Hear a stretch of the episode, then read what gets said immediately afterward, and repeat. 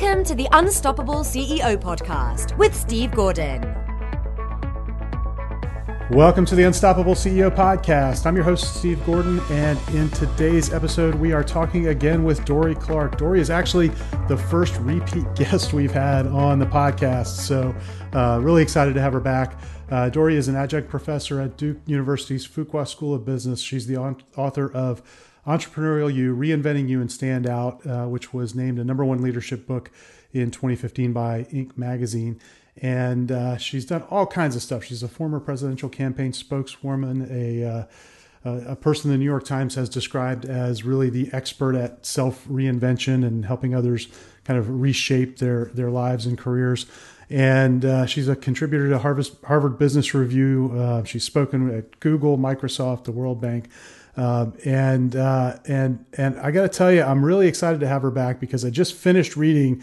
Uh, we're recording this on a Monday. I, I, finished reading over the weekend her latest book, Entrepreneurial You, and it's outstanding. So we get a chance to talk about that today. Welcome back, Dorie. Hey, Steve. Thank you for having me. So you've been busy. Um, it's been what about nine or ten months since we spoke last, and you've had all kinds of things going on. You launched a course. You've uh, you've released a new book. Um, why don't you catch us up a little bit? And for those who didn't hear the first interview, give them a little bit of background on, on how you got to this point in your career. Yeah, absolutely.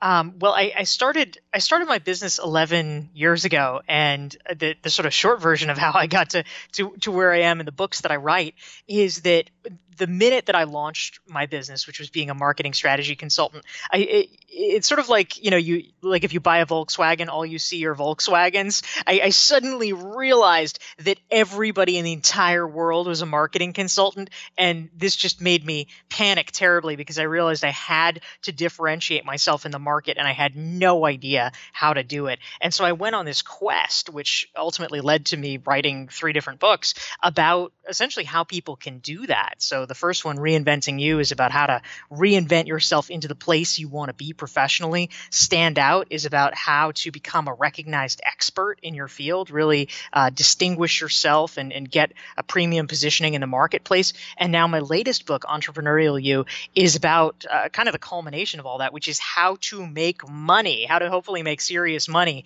from uh, from doing all this. So I interviewed 50 plus very successful entrepreneurs, you know, six, seven, eight figure entrepreneurs about real specifics on their business models, what they were doing, so that I could learn from them and then hopefully share that information with other people as well. Yeah, and it, it's interesting and watch and, and, kind of watching the journey through the three books because I've read them all, and and it's it's almost like the first two you were writing as you were kind of along the, the path and at at earlier stages. Um, this book really feels like it's it's really the the overview of and almost encompasses all three, but still with a I think a heavy focus on on how to monetize it all. But you talk about how to how to uh, promote yourself and how to kind of stand apart from the crowd a little bit. You talk about how to make that that shift um, out of whatever career you're in into more of an entrepreneurial career in this one, which I thought you started to look at in in your first book but this really brings it all together. And um, what what has kind of the the time that that's gone on over the course of these three books? What has that done to sort of refine your picture of things? Well, I, I, think I think you're exactly right. I mean, I, I, started my career years ago as a journalist, and so my impulse has always been that I write in order to learn. You know, if there's a topic that I am interested in or want to immerse myself in, my my answer is usually, well, who can I talk to about this? Who's doing this, and how can I glean the information from them? And in fact, uh, that's a strategy that I talk about uh, in my book, Stand Out. That you know, these days, really successful people. I mean, probably a lot of your listeners can relate to this you just get barraged with these these kind of seekers saying you know oh hey can i take you out to coffee can i pick your brain and after a while it just gets overwhelming you can't do it you don't want to do it um, and so the question is how do you how do you actually break through how do you actually learn from the people who know how to do it best and i realized writing a book is a pretty good way to do it because people aren't necessarily going to say, "Oh yeah, come interview me about, about, and ask prying questions for an hour, sure, why not? But if you say, you know what, I'm writing I'm writing a book. I have this book contract. Would you like to be in it? I, I literally I think every single person I asked said yes. So uh, it was a great way to to kind of open up the windows into it. Um, but I, I, really did use myself in many ways as the guinea pig in the book. I uh, you know I was already having a a good, healthy six-figure income uh, prior to writing it. But you know, I think like like all of us, you hear about friends and colleagues who are bringing in you know millions of dollars, and I thought, well, what are they doing? That's that's amazing. Uh, so I figured I would interview them. And then, as part of the journey of the book, I would write about how I applied the principles to my own life and business. And so, uh, you alluded to me launching an online course, which I did in the last year. That was one of the, the drivers. I started doing some live events. And so, these were all things that I played with and experimented with. And for me, the, the bottom line, you know, talking about does it work? Um, I actually tested the principles out on myself and in 2016, I was actually able to increase my income by $193,000 over what I had made the previous year just by using the techniques that I write about in the book. So I I felt really good about learning these things and, and hopefully sharing them with other people so we can magnify that impact. You know, you've done something really interesting here, but it's not necessarily easy to translate. And I want to talk about that for a minute because it's it's one thing to go around and you know interview people who have been successful and look at what they've done. And uh, and by the time you've done that with 10 people for example you now have 10 different pictures of what success looks like. And sometimes it's really hard to deconstruct that kind of reverse engineer the things that worked and then apply them to your own situation. So uh, you've done that obviously. You've done that over the last year um, with the advice that you got. What what's been difficult? What did you find that maybe was easier than you thought it was? After going through that, what what did you learn about the process? Yeah, I think that what I was really searching for in terms of a kind of common denominator that really could translate to people was you know what are what are the foundational principles behind it? Because of course you know sometimes people might might say well you know Dorie um, you know are these techniques really to last? I mean you know are podcasts going to be a thing forever?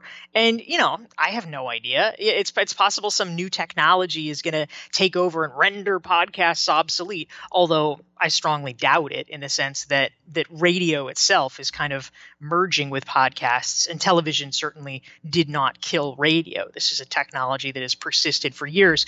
But you know, any any particular channel that you're using, I mean, the specifics may vary in the future, but there are there are foundations that I think if someone is a, strategic entrepreneur, they can apply to the present moment. So, for instance, one one of the things that I think is really critical, and, and this is something I go into depth talking about with online courses, but I think it applies to almost anything is that probably the primary mistake that people make in launching entrepreneurial ventures or new products or services is that they just cook up something they think is cool and then they unleash it on the market and say, "Oh, here people, here you go."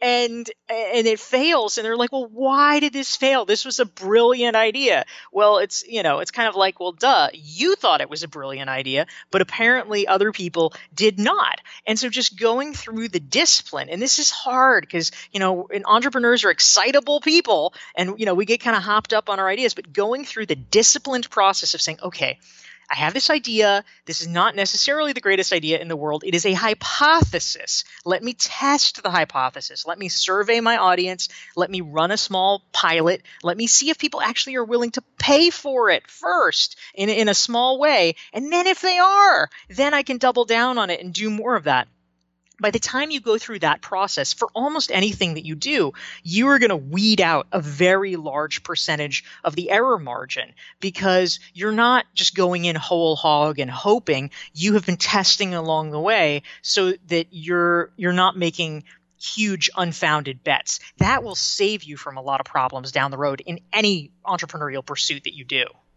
Yeah, and you know, really hard to do that though. I mean, you and, and you mentioned that, but um, I see all the time when, you know, as we talk with business owners, this desire for certainty is so strong, and um, and I don't think it exists. I think I think everything is an experiment because uh, you know anytime we get out there and we think we're certain of something, we it's really easy to get you know pro- proven wrong and uh, sent down a, a, really rough path.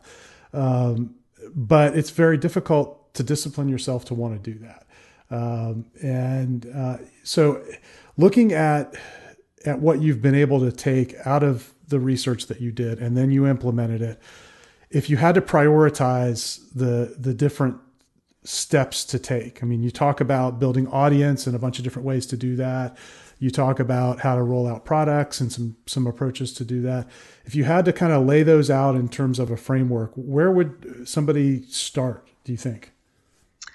Well, broadly speaking, if we get if we get kind of zoom back to the highest level, ultimately there's there's a few steps along the way. The first one is actually uh, way before you get to any product or service. It's about building trust with your audience because they are not. I mean, okay, if if your business is that, uh, let's see, you're you know you're you're selling a commodity on Amazon or something like that, uh, it's it's less about necessarily trust with you, but still, even so, people are looking for reviews, right? Or, or on eBay. They, they want to know that you're not going to just take their money and run away. That is a form of, of trust building.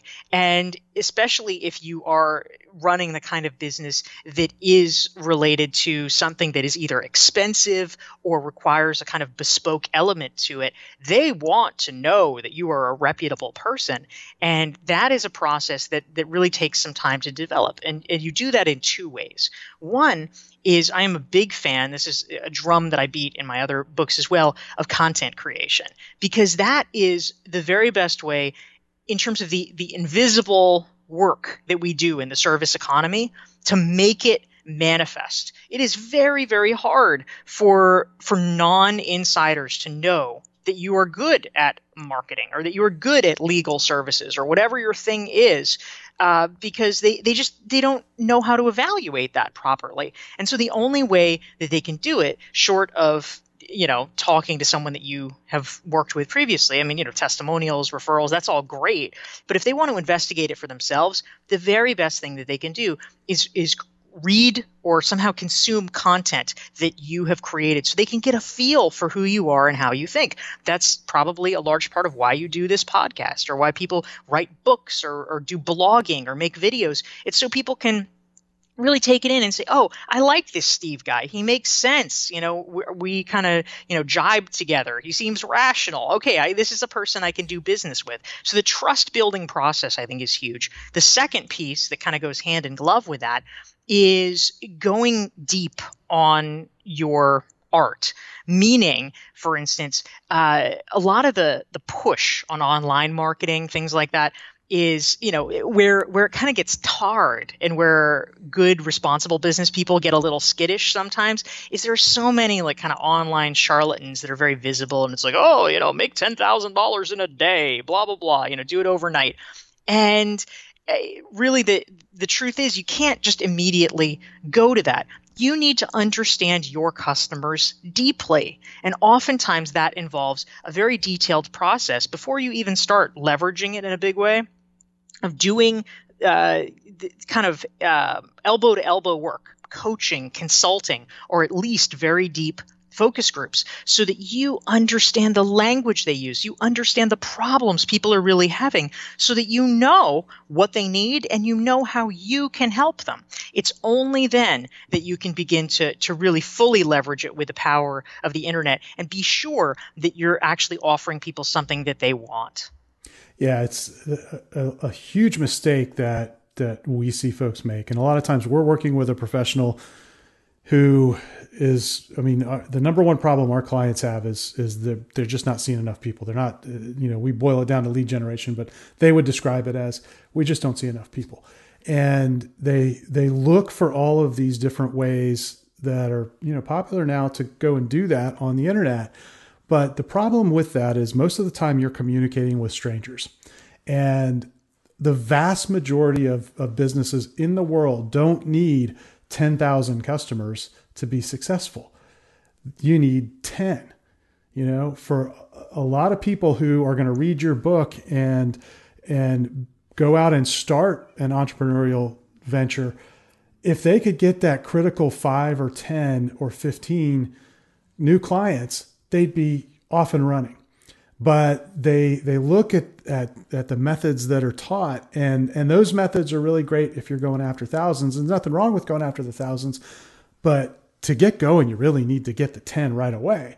So there's probably 10 people around you that trust you, that you already have a relationship with, that you can go to. And you talk about this in the book, like focus on the resources that you've got, the, the relationships that you've got, and see how you can go and, and make those things pay right now to, to make this whole thing sustainable. Those other leverage efforts, they come in later. They're important, but uh, I, I think to your point, they're they're much more difficult to to make work if you haven't done that sort of close in homework and really got gone deep with the people you're trying to serve. Yeah, I think that's a, a really important point, Steve. And uh, you know, tying tying in with that, I think that sometimes uh, professionals hesitate to even embark upon content creation because they say, "Oh, well, you know, this is like pathetic. You know, I put something on LinkedIn and it got a hundred, uh, a hundred likes. You know, I need like a thousand. I need 10,000 i need a hundred thousand. Why you know why am i bothering? And so they get discouraged and they give up. But th- you're exactly right. If you are sell- sure if you're selling a two dollar fidget spinner or something like that then yes you need thousands of people you need a mass audience but if if you are selling a a high ticket item a high margin uh, product or service that is very trust based it, doesn't matter if 100 people read it. If they are the right 100 people, that that blog post could get you a $50,000 contract. And the way that people need to think about this early on is uh, you know yes, it is great, and it is the cherry on top if it can get you uh, new new eyeballs. You know, go for that for sure. But what it is even better for early on is closing the sale better and faster. If you can create content that shows that you're an authority, and if you've got somebody that's maybe a possible interested prospect, and you say, "Oh, you know, that's so funny that you mentioned that. I just wrote a piece about that. Let me send it to you." They read that, they say, "Oh, wow, Steve's already been thinking about this. Steve already has these great solutions that seem perfect for me." Obviously I should choose Steve. It just it makes everything worthwhile.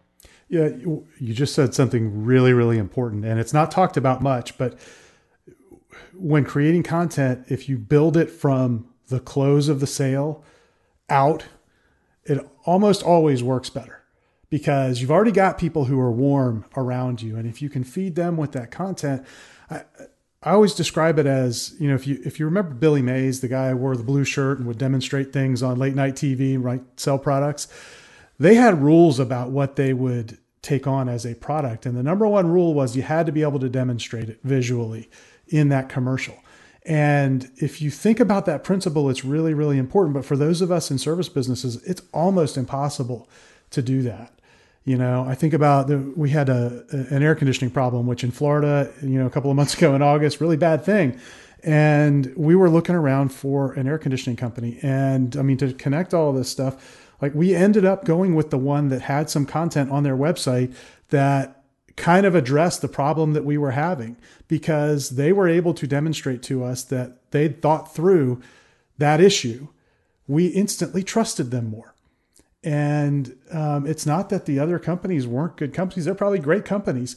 But I mean, some of them didn't have websites. Some of them, you know, you even if if they did, that you know, really didn't look all that well thought through. But here's here's this one that really stood out because of that. And if I think if you can do that in a you know, in a service as I don't want to say mundane because there might be somebody in that business listening because uh, it's not really that, but it, you know, as sort of everyday as fixing an air conditioner. If it works there, it's going to work pretty much anywhere, I think. And and the the goal, if as you're thinking about doing this, is is really just how do I demonstrate everything that I know?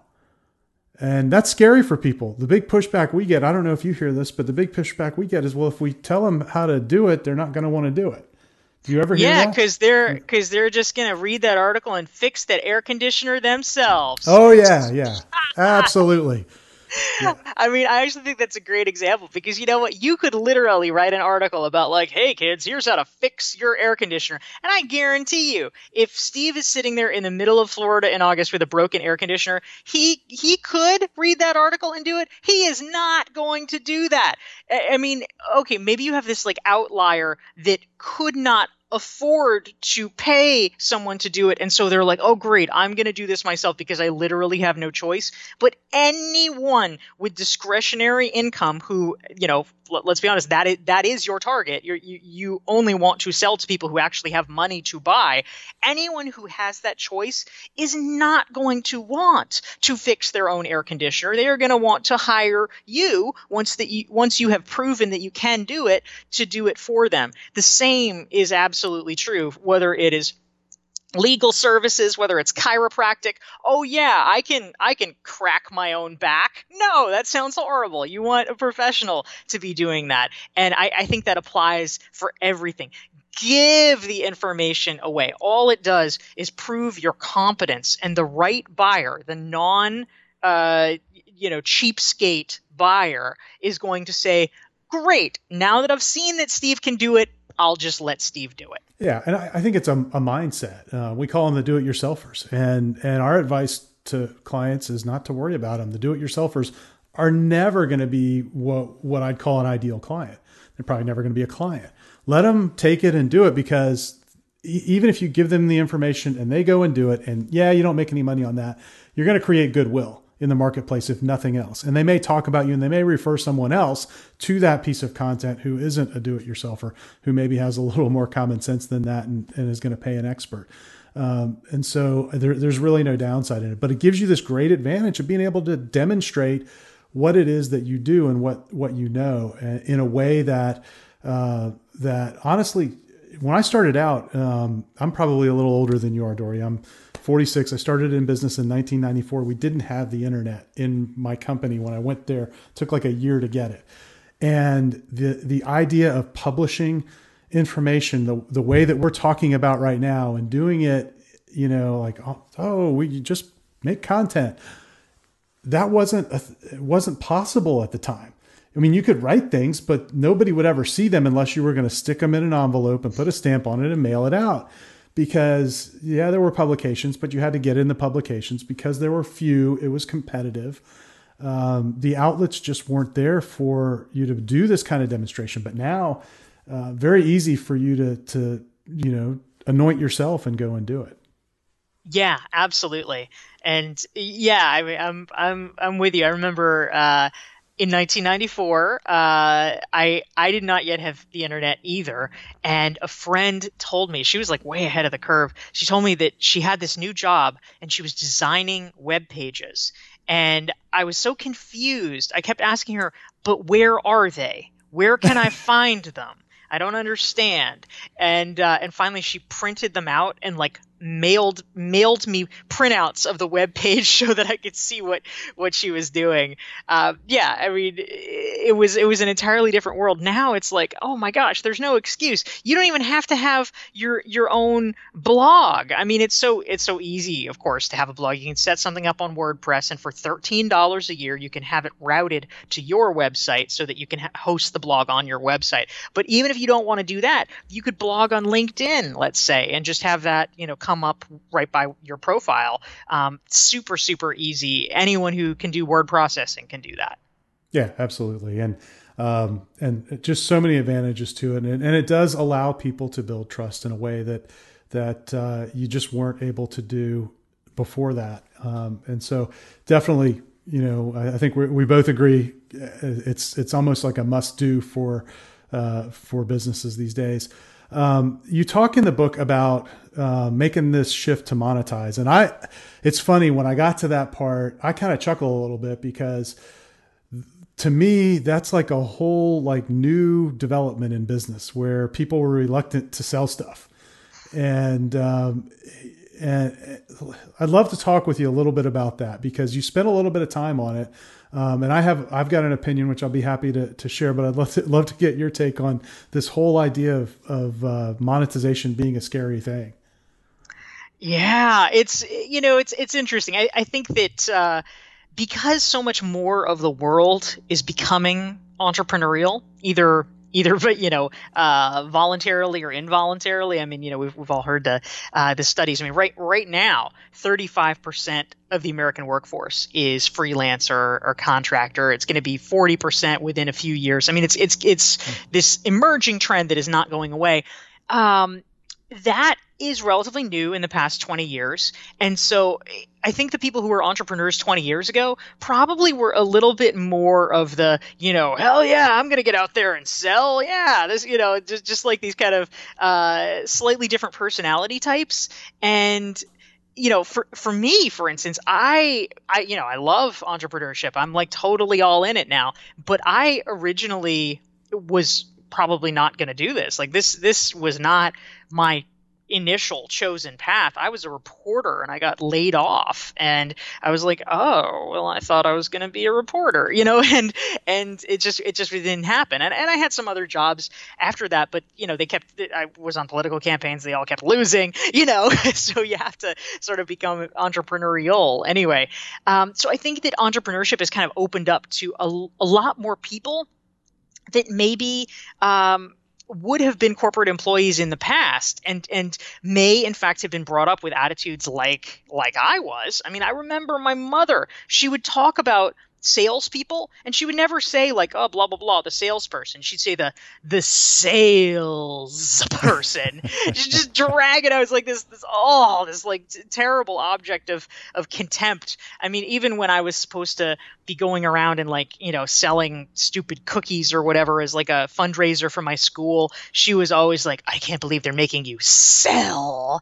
It was this terrible stigmatized thing. And I think a lot of us have that baggage, and we, if we're going to be successful, have to learn to get over it, to realize that sales is a normal and natural and good thing. It is what makes the world of business go around, and we can't pussyfoot around it. Um, otherwise, we are going to be doomed. Uh, but I think that some people just assume it means you have to sell your soul, and I really want to push back against it because, of course, clearly you don't. Um, people, you know, of course, there's the saying, you know, people people don't like to be sold to, but they like to buy.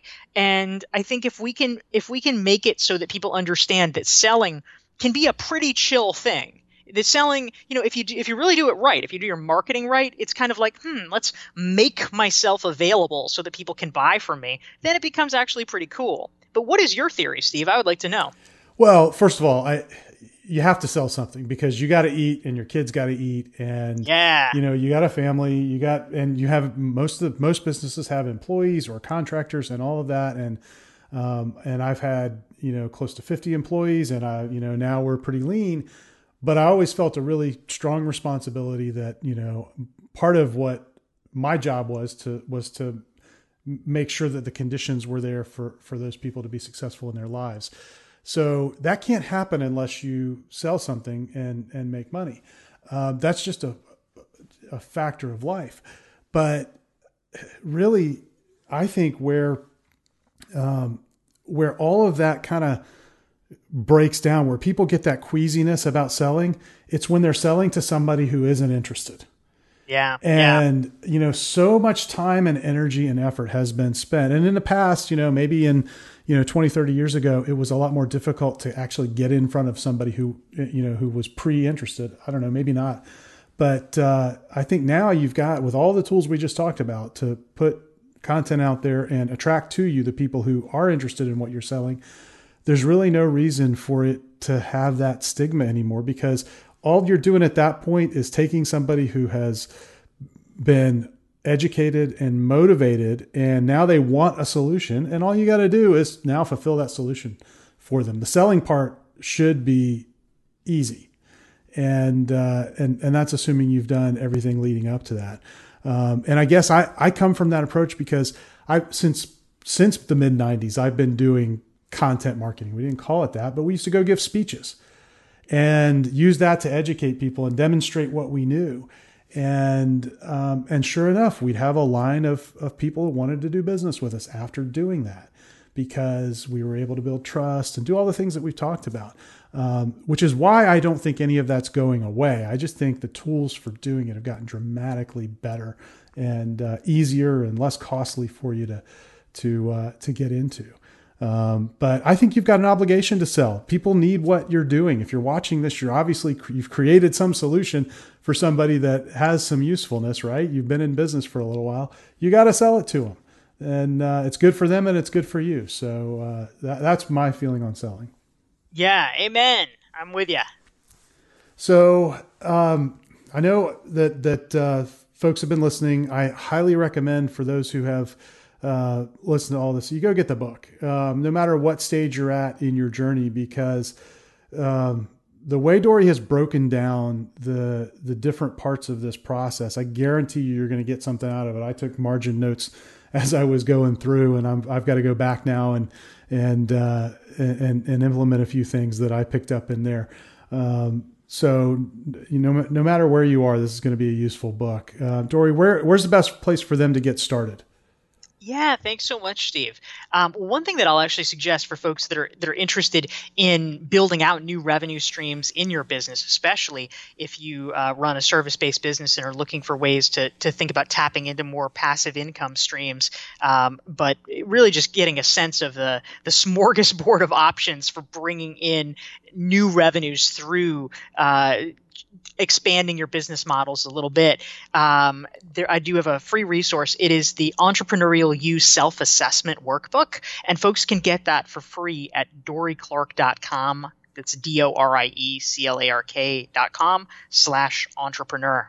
Great. We'll make sure we link that up in the show notes. And I assume they can get the, the book at Amazon and, and Barnes and Noble and all those usual places. Absolutely, the book is uh, is Entrepreneurial You out from Harvard Business Review Press, and it and it is available all all those good places. Awesome, we'll link to that as well. Dorie, great to have you back on again, and uh, thanks for investing a little time with us today. Steve, thank you so much. Always a pleasure to talk to you. Thanks for listening to the Unstoppable CEO podcast. Help others discover this show. Leave a review and rating on iTunes at unstoppableceo.net forward slash iTunes.